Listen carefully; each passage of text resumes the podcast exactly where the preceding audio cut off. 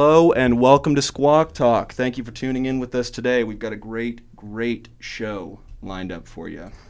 A um, couple things before we introduce the panel. Be sure to check out the Twitter, Big Squawk. We're not going to spell it out for you this uh, this episode. then check out that Instagram, Squawk Radio, and also the website, squawkradio.org. Also, check us out on Apple Podcast. You will not be disappointed. Uh, it's the second episode where I have not turned off my ringer before, so I apologize. It happens. It happens. It happens to the best of us. Um, anyway, so with us in the studio today, as always, is uh, Braden the French Connection How you doing? and uh, Squawk newcomer Ruger Stocking. Ruger, how's it going? Glad to be here. Uh, always wanted to be on a show. Uh, that means that means a lot. Have you, you you've listened to Squawk before? Religiously. This is One of gonna- the many thousands. Yeah, many thousands. This is going to be a great episode. Ruger just pointed out that we do have a review on our podcast, and it's only one review, but hey, it's five stars. Yeah. So Someone loves us. Yeah. we're a freight train that's building momentum. Yep. Um, before we get into you know everything else, because we do have a lot to talk about, uh, a quick word from our sponsor. Do people think you're boring? Are you tired of constantly being deprived of the respect you rightfully deserve? Well, now you can stand out amongst the crowd with Fushigi, the new awe-inspiring magic ball. No strings, no tricks, just simple hand manipulation will make this ball seem to defy gravity. It even includes a DVD with spe- special Fushigi techniques. Excuse me. Order one now, and you will not be disappointed. Um, I'm glad we got that out of the way. You know, just off the record, although I know we are broadcasting, I, it's a great product. Oh yeah. Like, Fushigi is I remember the first time I got one. It was for Christmas back when I was fourth grade. And I see you walking to class with the Fushigi. Yeah, I still carry that thing around with me to this day. If you don't think you see it, that's why I'm so good at it. yeah. Well, I mean, what's even more noticeable are you know the hordes of people following you, just Yeah. shocked. Shocked. How is he doing this? It's What kind crazy. of orb is this? All right, and lastly, but certainly, uh, certainly importantly, is that that's not even really a phrase? Uh, on this day in history, September 25th, 1878, British physician Dr. Charles Drysdale warns against the use of tobacco in a letter to the Times newspaper and one of the earliest public health announcements on the dangers of smoking. Hmm. So that kind of correlates to Vapegate. Yeah. Vapegate. Ruger, have you been keeping up with Vapegate? Uh, yes, uh, I'm really looking for what the candidates have to say about it. Mhm. and no one's talking about it. No one's talking about it. Everyone's talking about uh, impeachment at this point. And I'm more worried about Vapegate, frankly. I am too. I, I think I don't think the impeachment movement or those procedures are gonna go very far. Um, well, you know, Ruger. Normally, uh, we just start off with uh, a couple light, fun, somewhat thought-provoking questions. So, I think this is uh, quite revealing of one's character. But what does a perfect moment look like to you? I would say when you are absolutely content with everything around you. Hmm, that's really good. That's very interesting. um, and could you describe kind of that moment and what maybe you would want? Well, I think that's the the beauty of it is, you know, the moment is different to each person, but it can happen pretty much anywhere. But Yeah. you know, those moments where you're like sitting there and you're just like, I'm not stressing about Like I, anything. I'm having a perfect moment. Yeah, and most of the time, obviously, it's during like summer when you don't have responsibilities and no drama. Just everything around you is content and you're not worried. like clockwork. Yeah. Braden, what's a perfect moment to you? Perfect moment to me, man. Um, I would have to say when I go snowboarding every year, and um, I forgot you like to shred. Yeah, I shred the pow, dude. and it's usually like because this past time we went, I kind of went off a trail by like by myself, and there was an opening, like, on the mountain where you could just see. You see all the mountains, and I sat there for a little bit just looking at it. It was probably the most perfect moment I've ever like had in my life. Um, and I just sat there and took pictures. You know, just quiet. Just soaking it in. Yeah, just soaking it in. And I think that's the perfect moment for me. So just peace. Peace, yeah. Peace. Peace. Yeah, that's that's a good one. I'm trying to think. You know, when I, because when I asked this question, I was thinking like, what what makes up a perfect moment? People, places. And now I'm trying to think about a perfect moment that I've had. You kind of one up to everyone here so far. Um, well, I'm not going to do that because I guess I haven't had a perfect moment yet. Um, I will say that if I'm with the people that I love in a peaceful, stress-free environment, Yeah. that's that's pretty good. You know, really pretty is. pretty good. Um, know, Ruger, this one is pretty pretty intense. So uh, bear with me. Aliens come to Earth. You have to explain humanity to them by showing them one movie. What is that movie? Braveheart. okay, right off the bat, you knew that. Why Braveheart? Just because Gibson is the man. Truly, it is my favorite movie, and also uh, at a deeper level, I think it does show that uh, humanity we're good at figuring out what's good. So, like, I think we can all see that William Wallace is good. He's the protagonist. He's doing good. But then- Upright intentions. Yeah, and, but by that same token, it shows that in doing good, we are absolutely brutal and capable of doing bad. And Yeah. That's shown in like the murder and the warfare and things. And I think that kind of shows the duality of people that um, we know good, but we also do wrong. Beautiful. Braden. Okay. Uh, you know, I'm kind of, with my voice? I'm kind of, I'm gonna go with the movie 2012. Why is that? Uh, show them what we've been through. You know, Show them that you can put the absolute maximum amount of CGI into a movie and still have something to show. Yes. Um, hmm, okay. I, you know, I I gotta say either To Kill a Mockingbird or It's a Wonderful Life. Okay, I haven't seen It's a Wonderful Life, but Killing a What? Mockingbird. yeah, me either. I Good haven't movie. seen It's a Really? Wonderful Life. I've seen To Kill a Mockingbird. Every year for Christmas, you know what? This actually this is a perfect moment. Every year, my family and uh, some good family friends of, of ours, we go see it in theaters because they show it uh, for Christmas, and it's just it's such a sweet, kind-hearted movie. Okay. I think it really does show, like Ruger hit on, the duality of man. You know, what good intentions can bring, and even when they fall short, people. Uh, even when good intentions fall short, um, you know, at least they try. I don't know. I think it just shows the absolute best and the absolute worst in people. Yeah. I'm not very articulate today. sorry. Um, all right, Ruger. Word on the street is you were in Africa this summer, I was indeed all summer. all summer. Um, what were you doing there? Um, Uh, Where were you specifically? So my girlfriend lives there, and Africa is one of the cheapest places you can be. And so most of my time was spent in Pretoria in South Africa because that's where she lived. But I did lots of traveling while I was there. uh, where is, for those who don't know, which I am one of those people, where is Pretoria?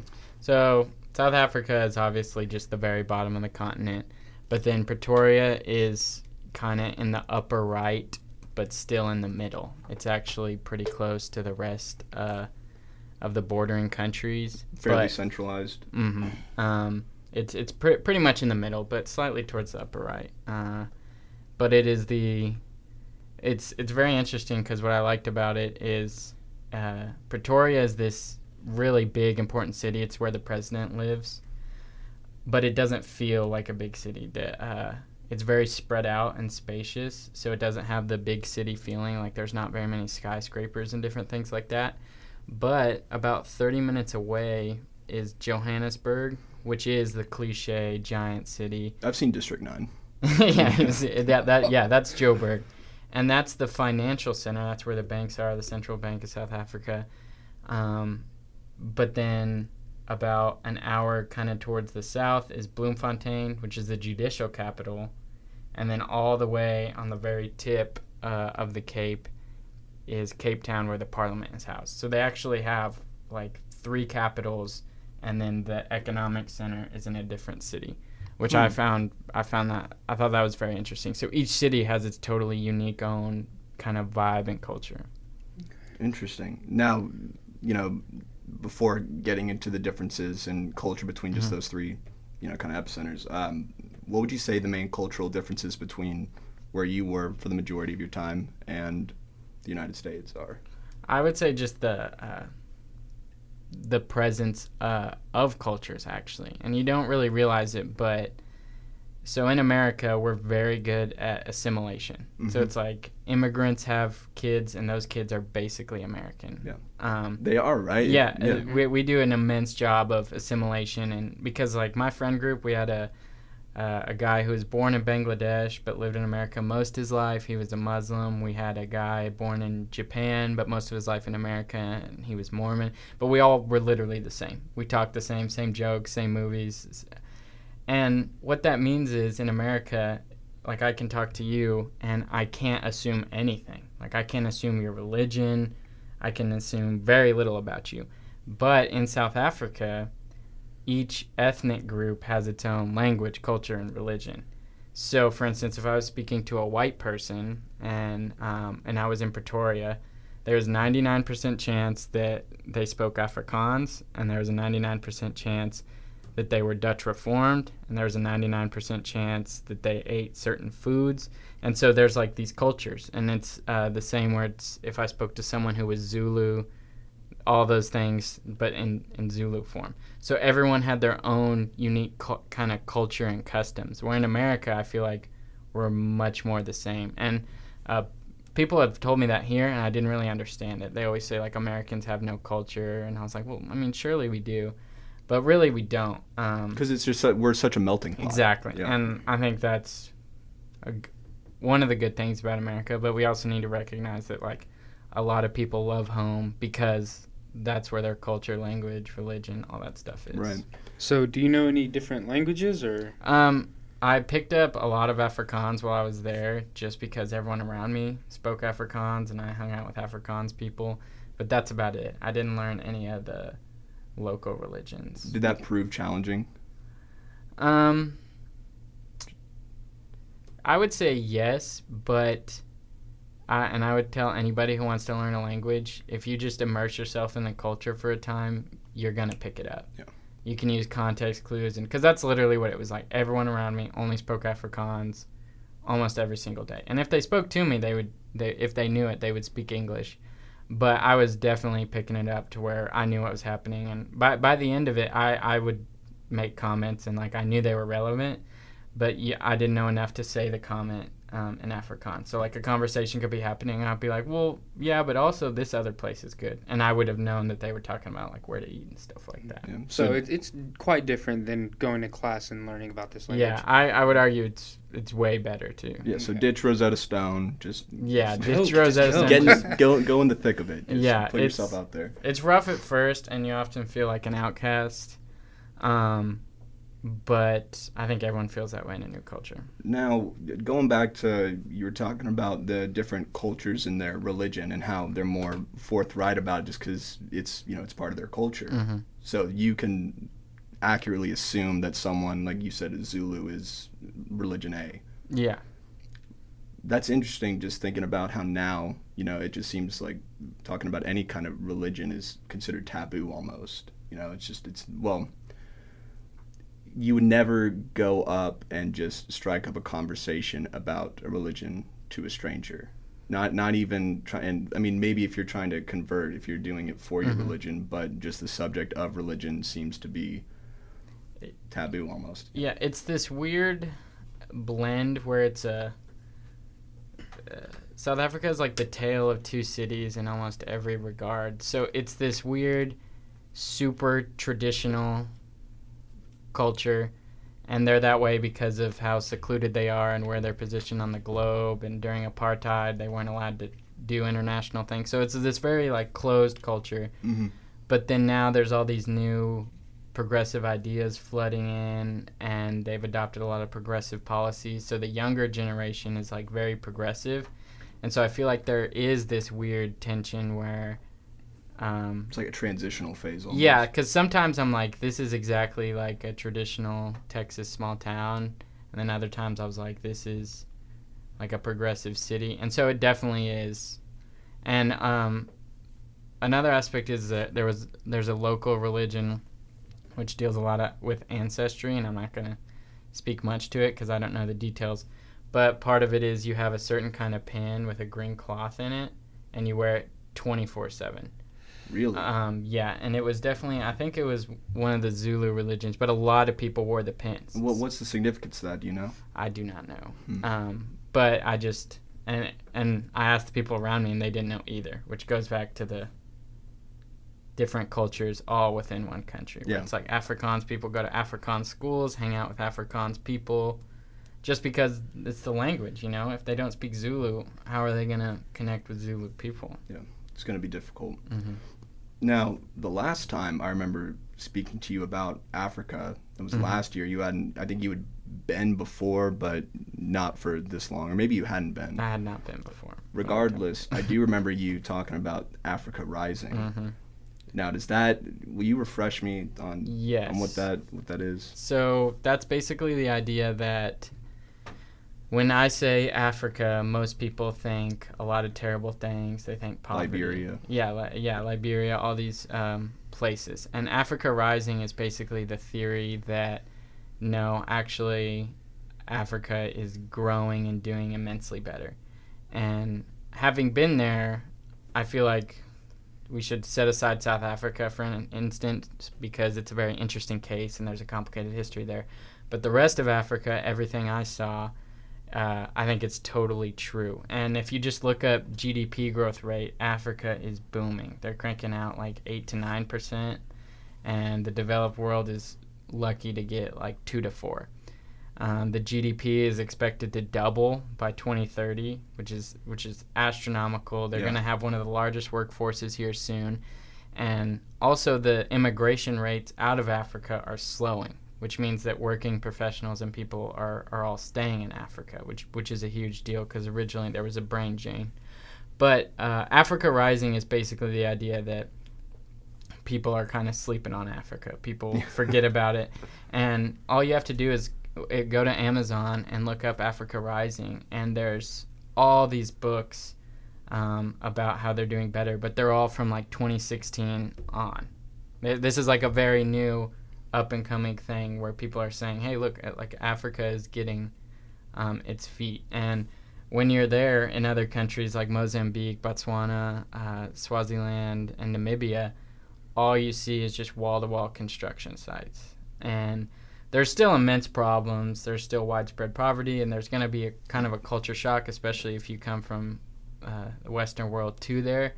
But uh, I think the statistics are undeniable that uh, Africa as a whole is, On the up and up. yeah, it is on the up and up. because I, I mean, and it's not right at all. But the first thing I think of when I actually think about Africa is Liberia, hmm and I know that because I, wa- I watched a documentary on it not too long ago that was very graphic, Yeah. uh, and it talked about the the complex history, uh, Yeah. particularly particularly with the U.S. and the UN's involvement, Mhm. and how we've kind of. Made, less so us, but more uh, moreover the UN has created an immense amount of problems in Liberia, the capital Monrovia. There was some dictator there, or there was some. I think the president. He was a president, and he did not. He he, he was not liked by the people. There was a ton of pro, uh, problems with the economy, and especially widespread um, uh, starvation. Uh, he was taken out, and then a dictator stepped in, and then ever since then, it's been. Uh, there have been efforts by the UN to get other people that they deem more suitable for the position in office. And uh, there's been war between the rebels Mm. and the UN forces, as well as um, you know just the citizens that are caught in the crossfire. And, and I, I'm not doing the story or the history of it any justice. Well, uh, I think writings. I think Africa as a whole, for the most part, they follow a general pattern of uh, under colonial rule. Uh, the regimes were obviously racist and and stuff like that. That's Yeah. that's just a given. Well, But what they did is uh, they did set up kind of like Western structures. So like law, infrastructure, the cities. Well, Monrovia, the capital, is named after James Monroe. Oh, see, yeah, Yeah, ex- so you go. exactly. And so this is especially important in South Africa, but that's what colonization did. And then uh, once the people became discontent with colonization, there was a, rev- a revolution, and this is a period uh, between the 60s and 90s where all these African countries got independence. Right. And the problem was that uh, revolutionary parties were not good stewards. So they were good at getting a country independent, but they weren't good at governing it. No. And what you're seeing now is that these revolutionary parties, you can you can directly correlate where revolutionary parties finally lose an election and the country starts improving. Because the people say, "Well, you got us independence, but this isn't working." And so what you're really seeing is uh, kind of a new Africa where it's the generation that doesn't remember colonialism, so they're able to say, "Hey, this this isn't working," and because of pop culture, they also see that, uh, hey, the standard of living is higher. So like, let's try these other places. Like, let's lower taxes. Let's have business friendly stuff. Let's try and get tourism. And so, uh, you're really seeing a shift with the younger people where they know what to do and are trying to change. They want to implement some kind of structure. Exactly. Yeah, um, and it's really exciting to see. Yeah, and I, I mean, I'd imagine the internet plays a very large role in Yeah. that movement. But either way, that that's really fascinating. I, because I've heard that Africa, or specifically, I guess the southern parts of Africa, Mhm. is going to be comparable by 2030 to Germany's Yeah. economy, which is insane. I know, and there's and what I hope um, is that there there already is an African Union, but truth be told, it really doesn't do much. So I would like to see a bit more interaction between that, and maybe give them a little more power because they're starting to work out free trade deals in Southern Africa, especially, which is also helping immensely. But uh, you know, I've heard talks that in the future there could be a common African currency too, compar- really? comparable to the euro. Um, obviously, that's way off, but I've heard some proponents of that. Hmm. Well, that's interesting. Um, what is the view of the United States there? So it's very interesting. That's like the, the interesting thing is to me that everyone has a view. So everyone has an opinion. Everyone everyone has an opinion on Trump. Everyone has opinion on what America needs to do different, what they like about America. And it was just interesting to me because I got there like right after or I watched their presidential election, which was also very interesting. But I didn't walk up to people and I wasn't like hey, did you vote for Cyril Ramaphosa? What? Why would you vote? You know, like, cause I'm like, hey, that's none of my business. I'm not from here. Yeah, I don't have Like, a dog in this fight. Yeah, everyone kind of mind your own business, but they would walk up to me like, "You're from America, like, well, why do y'all have so much gun violence? Like, tell me about Trump." And, um, and so there's generally two. They wait. They would specific, specifically ask about the gun violence. Yeah, exactly. Because this is interesting. It's this crazy. is this is a whole nother talk. But the only news they get is CNN. oh, the that's on- disappointing. The only news channel in all of South Africa for American news is CNN. So, uh, so I understand it, but the irony is, many people would tell me like uh, America's unsafe because of all the guns. Meanwhile, we're in one of the least safe countries on earth, South Africa. Like Yeah. this, the, yeah. So it's it's astronomical. But there were two two kinds of people. One I would say was the uh, has kind of the how we expect where it's like, oh, I wish I could get to America. Like a Mhm. couple people asked me to help them get here. Like, what do I have to do? Uh, I love America. I love uh, basically how it's like not corrupt, the standard of living, it's safer, kind of kind of what we'd expect between a difference between Africa and America.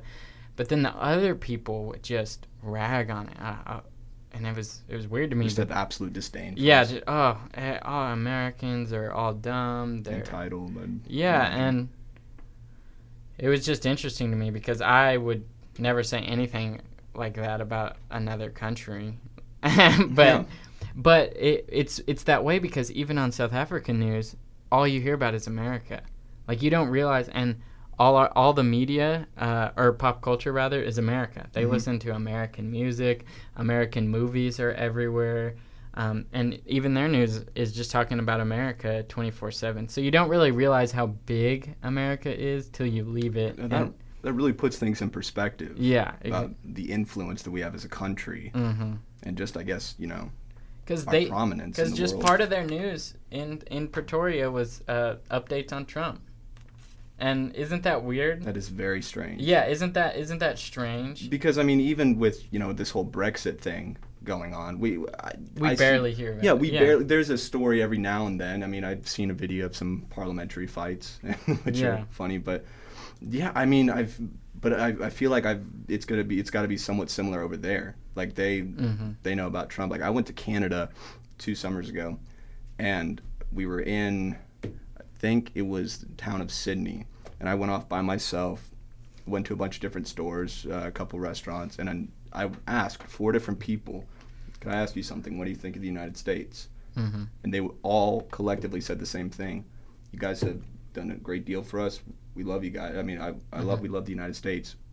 We hate Donald Trump. hmm And I mean, the thing is, they all had like, uh, you know, like facts to back it up, or you know, they they seemed well read enough that their reasoning was sound. You know, they talked Yeah. about trade, and You you want you want to hear an ironic story real quick? I would love that. So there was this one guy, and we were talking, and just I don't know if this is like an American thing, but like I normally don't talk politics in conversations because I also like you know there's things you don't do like you don't talk about money, politics, blah blah Religion. blah. Yeah. So like I didn't talk about those things, but inevitably when they found out I was American, they want they want to talk politics, which is fine. But I had this guy, and he was like. Um, the one thing I don't understand, this is the guy talking. He was like, the one thing I don't understand about Donald Trump is why he wants to build a wall. That doesn't make any sense to me. And I told him, do you understand the irony of that? Because in South Africa, all you see is walls and barbed wire fences. Because because the crime is a concern. So everywhere, every house, every building is walled off. And I told him I was like, we're literally sitting in a building with a giant wall around it with fences and you have security patrols because safety is a concern. Yeah. And I can't remember what he said, but it was just the irony of of that that we were like sitting behind the safety of a wall. yeah, and I mean, there were weren't there a bunch of activists that stormed Pelosi's place, or like you know hopped over her wall and Yeah, made a big exactly. emphatic point about that. Um, that's really interesting. I'm surprised that CNN is But like the there's- there's source. An- another thing that interests me is uh, here there's an urban rural divide, obviously, where um, if you're urban, you live in an urban area, that's more likely you're liberal, and if you're in a rural area, it's more likely you're conservative. It's exactly the same in South Africa because I would occasionally see they're called the Boers, but it simply means uh, Afrikaners who like have farms or work in cattle, so like country people. Yeah. And they, it was funny because they dress just like Texans, so it was like a Cowboy hats. no John Deere hats and like uh, button up and then like boots and short shorts. Like jean shorts? Jorts? No, like Oh. uh, kind of like khaki shorts. Like if I show if I showed you a picture, you'd be like, oh. But I but they were like super country and they loved Trump. And at one of the clubs there was a uh, it was American Independence Day themed, and so a bunch of these Boers came in with uh, "Make America Great Again" hats. It- Wow. also, they didn't celebrate it on the right day. This was like August first.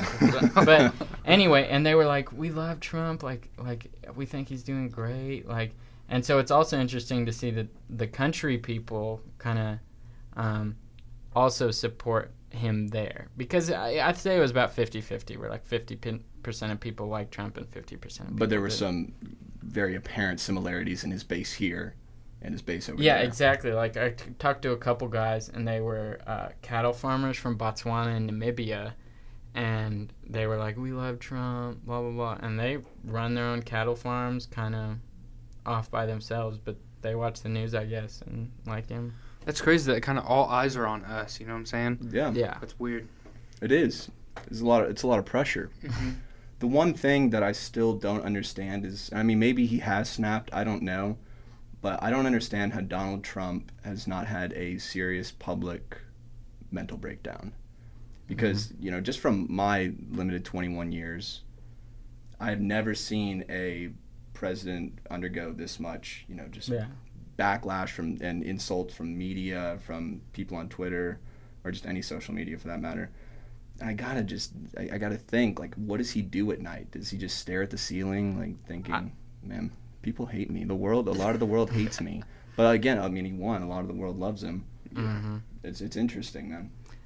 I I know. I I also think it's why he's able to keep it together is because he's had the rigors of business for so long. Yeah. And then also at the end of the day, there has to be a level of contentment where he's like, who cares if people like me? Like I have like seven billion dollars in, you know. And some would argue that very same attitude is why he got elected. exactly. It's Exactly. just like yeah, it's like I don't care. I'm gonna do. I'm gonna do. me. I can't do a Trump, but um, but anyway, um, well, why? You're a entrepreneur of sorts, aren't you? yes, aspiring, hopefully. Are you able to tell us anything about your business ventures? Yes. So originally, uh, I wanted to do a investment fund, which takes U.S. dollars and basically strong, stable currencies and invest them in Africa. Because when you calculate the purchasing power, it's about double. So if you take two hundred thousand dollars in the U.S. and you bought stuff with it, you'd get twice as much stuff in Africa. So the dollar is about fifty percent stronger. That's different than exchange rate, and uh, that was kind of confusing for me to learn. So the like the exchange rate is about one to fourteen to sixteen rand, Mhm. but the purchasing power is one to two. Now, is rand is that their standard? Currency? Yeah, that's the currency of South Africa and Namibia.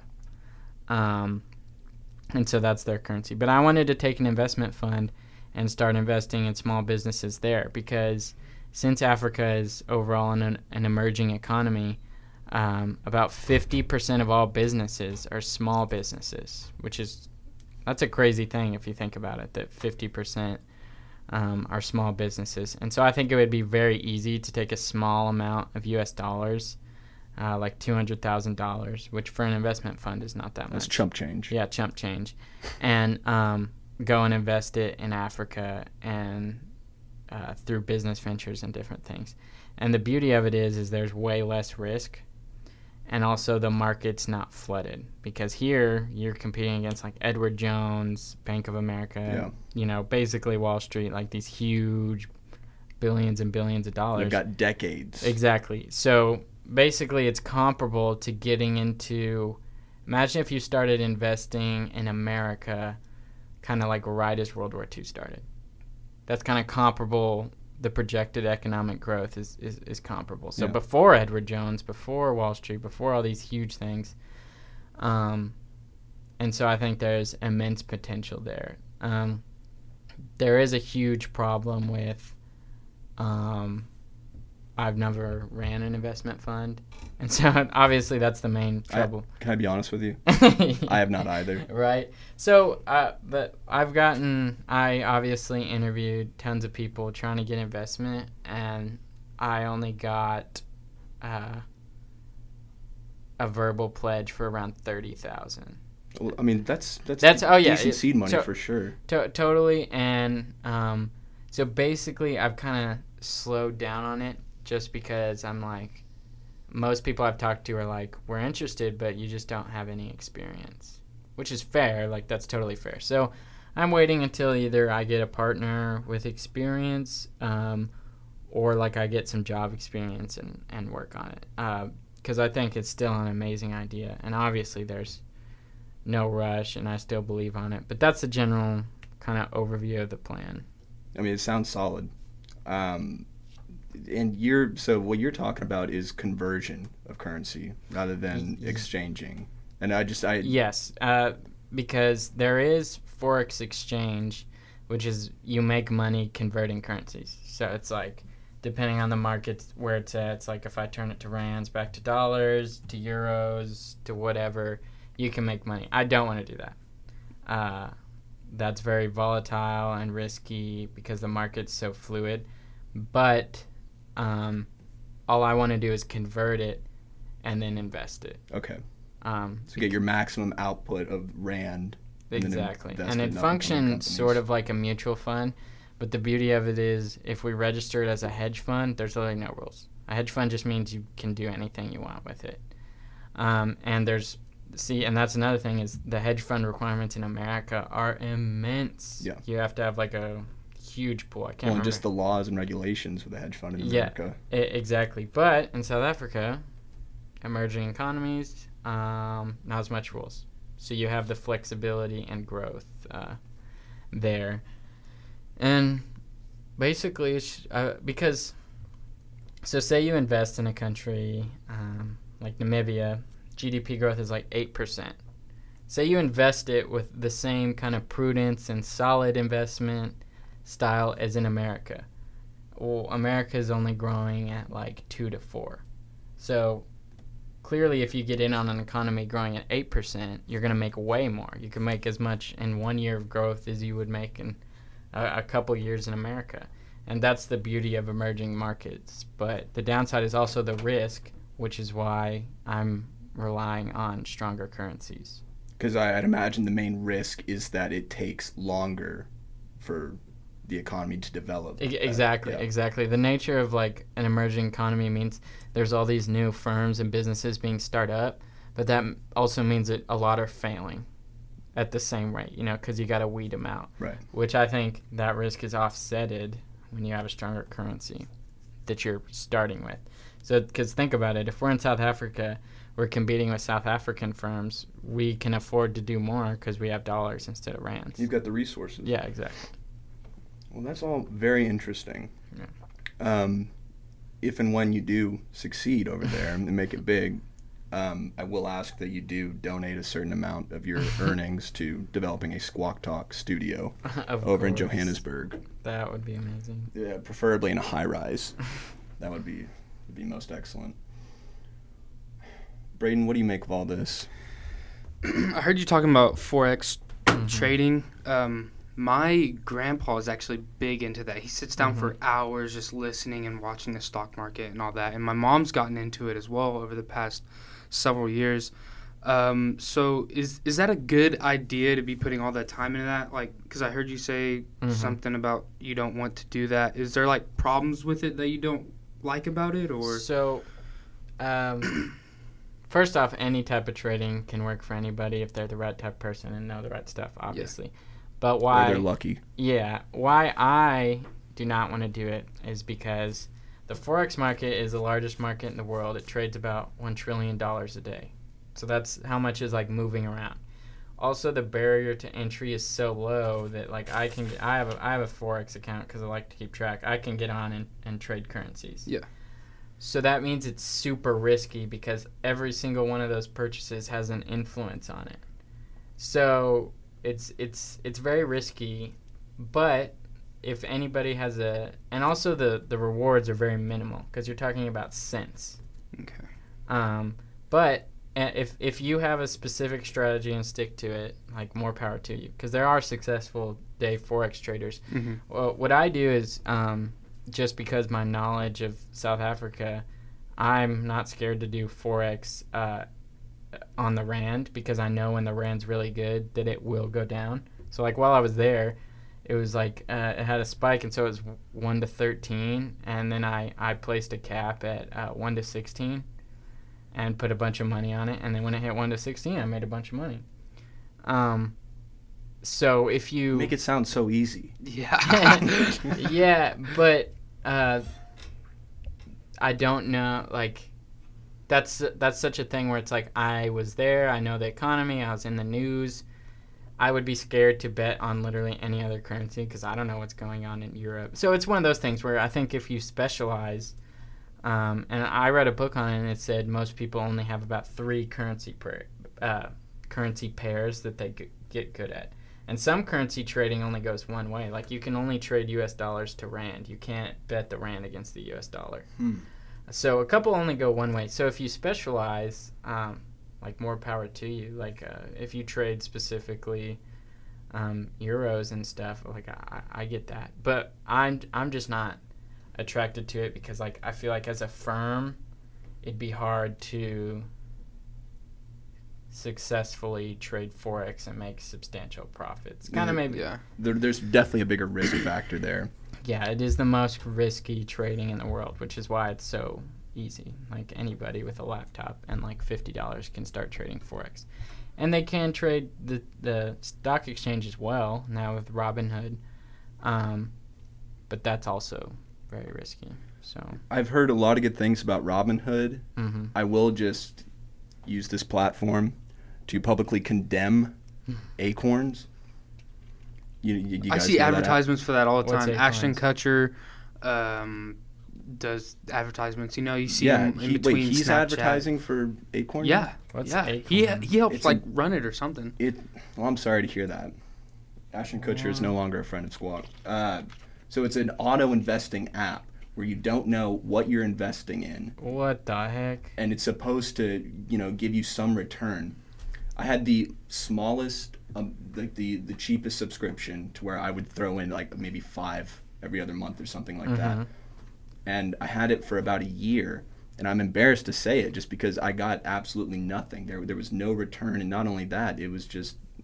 I feel like I feel like it's flagrant false advertising. Hmm. Y- And you just if you're investing, you need control. You, yeah, and but also I want to publicly plug all mutual funds. Okay. mutual funds always do well. The only downside is you have to lock in your money for like years. You're not allowed to take it out. You also have to invest continually. So wait till you have a stable job. But uh, mutual funds always do astronomical like Just not acorns. yeah, not acorns. I don't even know. Like I like I go to Edward Jones and like it's like thirteen percent a year and it's all compound interest. So I I've never heard of someone having as long as you go to a registered investor, obviously. I've never heard Yeah. of someone having a bad mutual fund experience. But the downside is obviously you have to wait and they have minimums where it's like you have to put this much in every month. But mutual funds do immensely well. But um, that's another business idea. Just side note, Robinhood for uh, African stock markets. Yeah. Get ahead of the curve. Patent pending.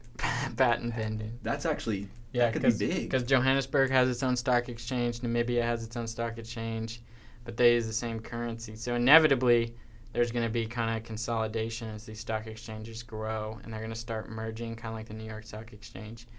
And they don't have a Robinhood, and Robinhood can't work there because Robinhood only abides by U.S. laws. So That's really interesting. If, I mean, whoever makes that, that's that's what I'm saying. I have all these. it's a handsome payday waiting for them. Well, that that's the confusing thing. I I read an article recently about how Robinhood makes money, and they don't make much money. Because think about it, if they're trading for free, where do they make money? You got me. I don't know. Yeah, and the article claims it's like per 100 trades they make a cent. A cent. A cent. So I mean, what's the point in doing it? Or Well, there's enough trades going on that they are making quite a bit of money. I said they aren't making much money earlier, but it's not as much as you would expect. That's Yeah. all I meant. because I know that's one of the most widely used It- platforms now, right? exactly. It uh, democratized, and that's I feel like that's a growing business trend where it's like if you can take something and make it available to everyone, you'll succeed. That's what Uber did. That's what all this food delivery is. Yeah. Um, you're democratizing things. Now the stock market's democratized all Yeah. these things. User friendly. exactly. Airbnb, Easy. you democratized Yeah. hotels. Um, There you go. Yeah, it, I think just overall business in America, let alone the world, is in a transitional phase. Where with Yes. the with the phone and with the amount of technology that everyone has throughout their daily life, you know, it's just everyone's looking for. I mean, this is nothing new, but everyone is looking for the easiest way to supplement whatever the guy th- that was doing the job before them was doing. have you seen um, Elon Musk talk about these things? Uh, not this in particular. So basically, he just talks about it's really interesting that what technology and all these things are doing is just widening the capability of the individual.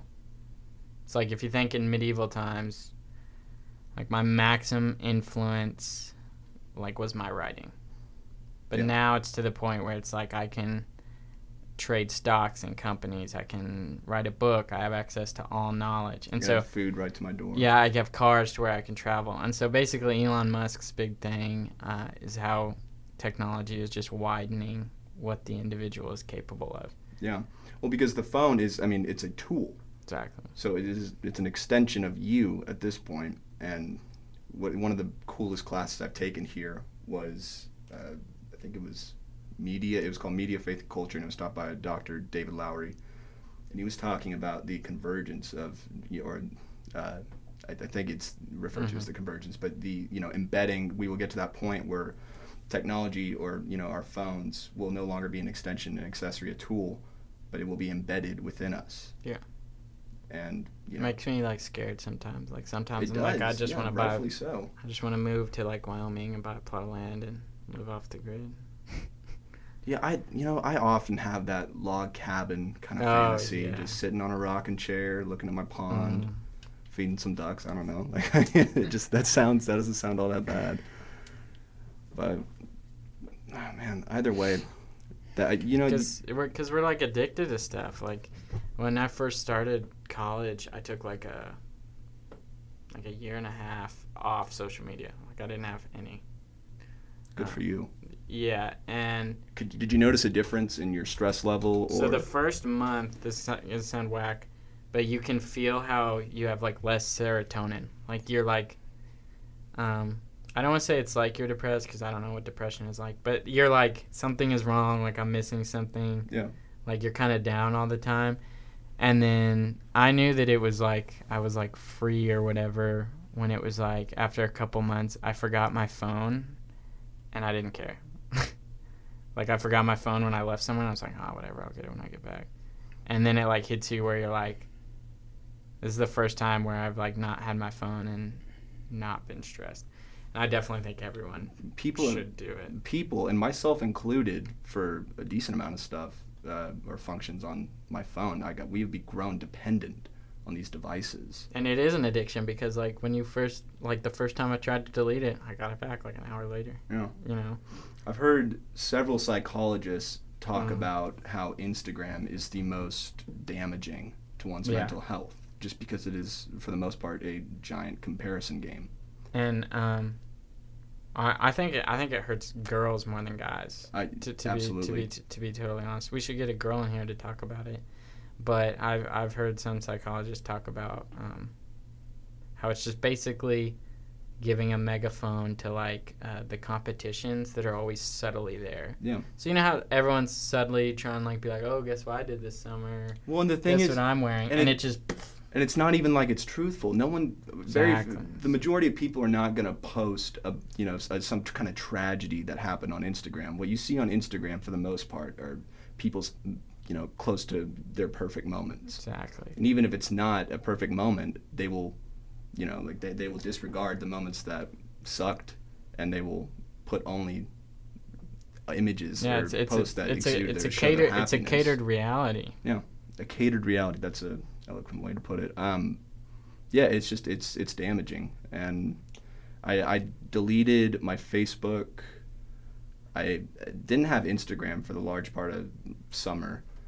Uh, I'm back on, uh, not that much, but I there's definitely a noticeable difference in just day to day life without it. Yeah.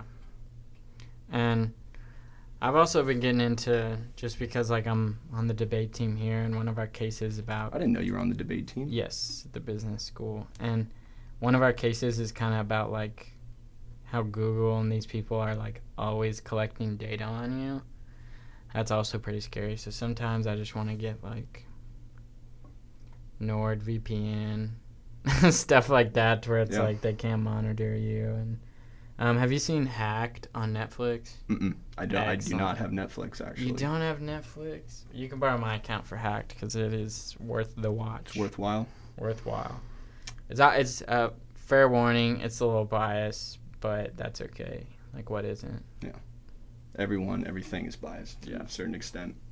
What really uh, made me, their motive, compelled me to delete my Facebook was the Cambridge Analytica scandal. Oh my goodness, that's what Hack's about. Yeah, oh, Oh. it's just selling personal information, collected data. Exactly. So the most profound thing they said, and this is in the commercial. So the guy, it's he's a media professor in New York City or something, but he said he says this. He's like, "Have y'all ever had a conversation and then saw an ad for what you were talking about later?" Last year, Is it like No. last year, my buddy was trying to get me on a, his fitness kick, which you know he's you know bodybuilding freak. We were talking about GNC and how he used to Mhm. work there. The next morning, I'm scrolling through Instagram and there's an ad for GNC. Well, listen to this and tell me this doesn't blow your mind. The guy said, I know how Google and these things work. Like, I've looked at the software. they don't track audio and stuff like that. He says that the algorithms know what you're gonna be thinking based off what you've seen. So he says that the algorithms are so accurate that based off what you did on your phone, Google knew that you would need a GNC ad. See what I just looked up earlier. I was looking up uh, where you were saying you were, like in Mhm. Africa, and I exited that, and then I went to type in trending, like trending news, and it said trending news in South Africa. Like it popped up as one of the things. It's crazy. Yeah, they One of the things that really scares me is the rise of deep fakes. what are deep fakes? Deep fakes. Braden, look up deep fake. Oh yeah, I forgot you got your computer too. So Facebook and Google are currently working on an algorithm to stop these, but what it is is a dead-on, scary, realistic implementation of someone else's face onto another person. You can program it to where Ah. their voice plays with it; it syncs their mouth just as uh, to what that person was originally saying. Th- this is scary. This is some some like George Orwell type stuff. Um, so another because like I'm planning to go to law school and stuff like that, so I like to keep in the legal loop. There was recently a court case for. Uh, it was against Facebook, I believe, by Laura Loomer, who's controversial, uh, I'll admit, but she was suing Facebook because Facebook was censoring her and kicked her off and stuff. And um, can't remember exactly how the lawsuit works, but Facebook is now claiming that they are uh, um, a publisher. And they've been going off and on about this. So there's different laws for publishers and platforms. Yeah. Because if it's a platform, uh, I can only legally uh, like attack you for libel. So I could say, hey, uh, But there's free expression for users for the most part. yeah, exactly. Yeah. But but it, it's exactly where they're saying we're just a marketplace hosting all this discussion. But now Facebook is saying no, we're we're a publisher. And when it's convenient, they claim they're one or the other to like get around the lawsuits. But why this um, new one is important is the first time it's like interacted with uh, like a high court. So there, I think there's going to be a whole bunch of more lawsuits because they're now claiming that they're a publisher. So every false thing on Facebook ever is Facebook's fault because Yeah. they're claiming that they're they're a publisher. Right. Which is why like the New York Times is different than Facebook because they publish things. So when there's something wrong on the New York Times, depending on like how grievous it is, you can file suit against them. And now they're they're claiming that they're a publisher too, which means like you can sue them for false things. These are crazy times. Crazy times. That that is absurd. And you know the Twitter thing with I I'm not an Alex Jones fan I, Yeah. at all. But it did bother me to a certain extent that this guy is not attacking people on the platform. Not only him, but there were several other people, conservatives, that were targeted by Twitter users. And I, you know, I do you have you have you ever seen Joe Rogan? Yeah. Yeah, um, we're going for him at top of the charts on Apple Podcasts. but aside from that, uh, Joe Rogan had, I think he had uh, Jack Dorsey, who's the CEO of Twitter, and he Yes. also had, yeah, and it was he didn't he didn't grill him, exactly Uh, exactly. but then he came back and he brought I forget what her name is, but she's like the chief or operator of their Twitter guidelines. She knew nothing either. She knew nothing. She She, knew had nothing. no answers, and it just that's concerning that Yeah. they can just you know write off your freedom of speech on And social media whenever. This is exactly what we're debating because part of my mind is uh, they're a private company. Do whatever you want. I, I really don't. I don't care. But um, don't claim to be like a free speech haven. Yeah. But then there's also the whole debate, and I'm not sure how I feel about this, where it's like, are we to the point in society now where uh, it's a utility? Like, is Twitter a public utility? I would consider it so. I It- mean, I mean, Donald Trump. the president's on it, and it's illegal to not let uh, government officials have it. So we're to the point now where it's like a part um, It's of been how, ingrained in society. yeah how we do things, and so then that also, I I would be in favor of like all you, just blue checking everyone. Like you have to prove your identity and then match it with an account. I feel like that's a reasonable. I feel like that's a place to start, but Either way, I feel like the internet is lacking legislation. There, yes. I feel like there definitely needs to be some legislation implemented for and and do, do you know who Tucker Carl- Carlson is? I am familiar with Tucker Carlson. So um, this is his big shtick is, and it's got some libertarians mad, but he's like, we have to break up, like Facebook, Google, like they're just they're just too big, and they're stronger than governments. And he goes through a couple reasons why, but I don't think that's a huge leap. Like if you told someone No. Google's stronger than most governments and maybe the U.S. government, because now th- the U.S. government, l- listen to this, uh, um, the U.S. government, what they'll do now, this is crazy. This will blow your mind. So say there, there's a crime committed, Mhm. and the U.S. government knows, like, say it was at a Taylor Swift concert. Say someone got stabbed at a Taylor Swift concert. The U.S. government goes to Google. No, first they go to a judge and say, we want a warrant to digitally search this area. And they have to provide geographic bounds to the search and a time. And the judge says, boom, we approve it. The cops then go to Google.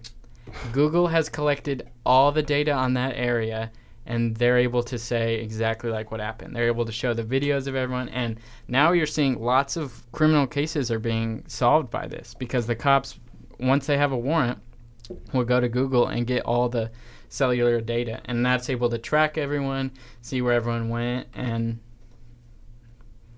obviously like go them for like my problem is that not that they're using it to catch criminals. My problem is that our government is like relying on a private company Yeah, as like an important mechanism to solve crimes. Um, absolutely. That is Yeah. very alarming. yeah, I, I, I agree with you about Google.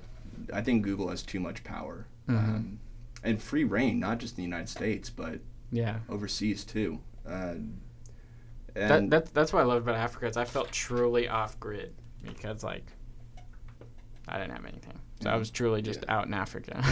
I think Disney definitely needs to be broken up, and that's a tangent that I've yeah. given multiple times on this show.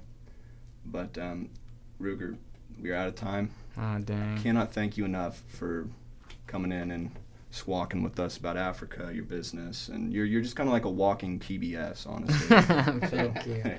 I appreciate it. Lots of free time. Braden, you got anything? Dude, I got a joke. If you want to end with a joke, um, I'm a, it's gonna be a good one this time. Mm.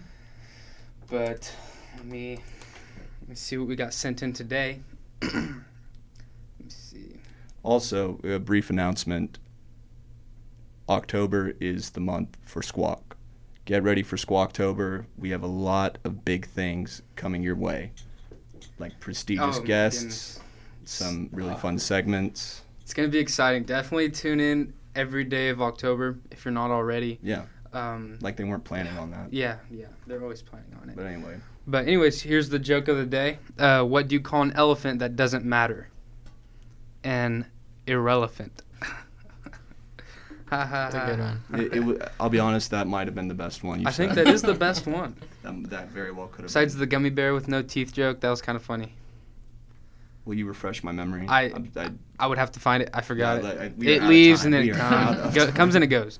That's what I'm um, trying to say. Well, either way, thanks for tuning in. Be sure to check out Big Squawk on Twitter for the latest updates, and uh, stay tuned. And I guess just be on the be on the lookout for updates on Squawktober. Either way, we'll be here. Um, God bless. Have a good weekend and keep on squawking.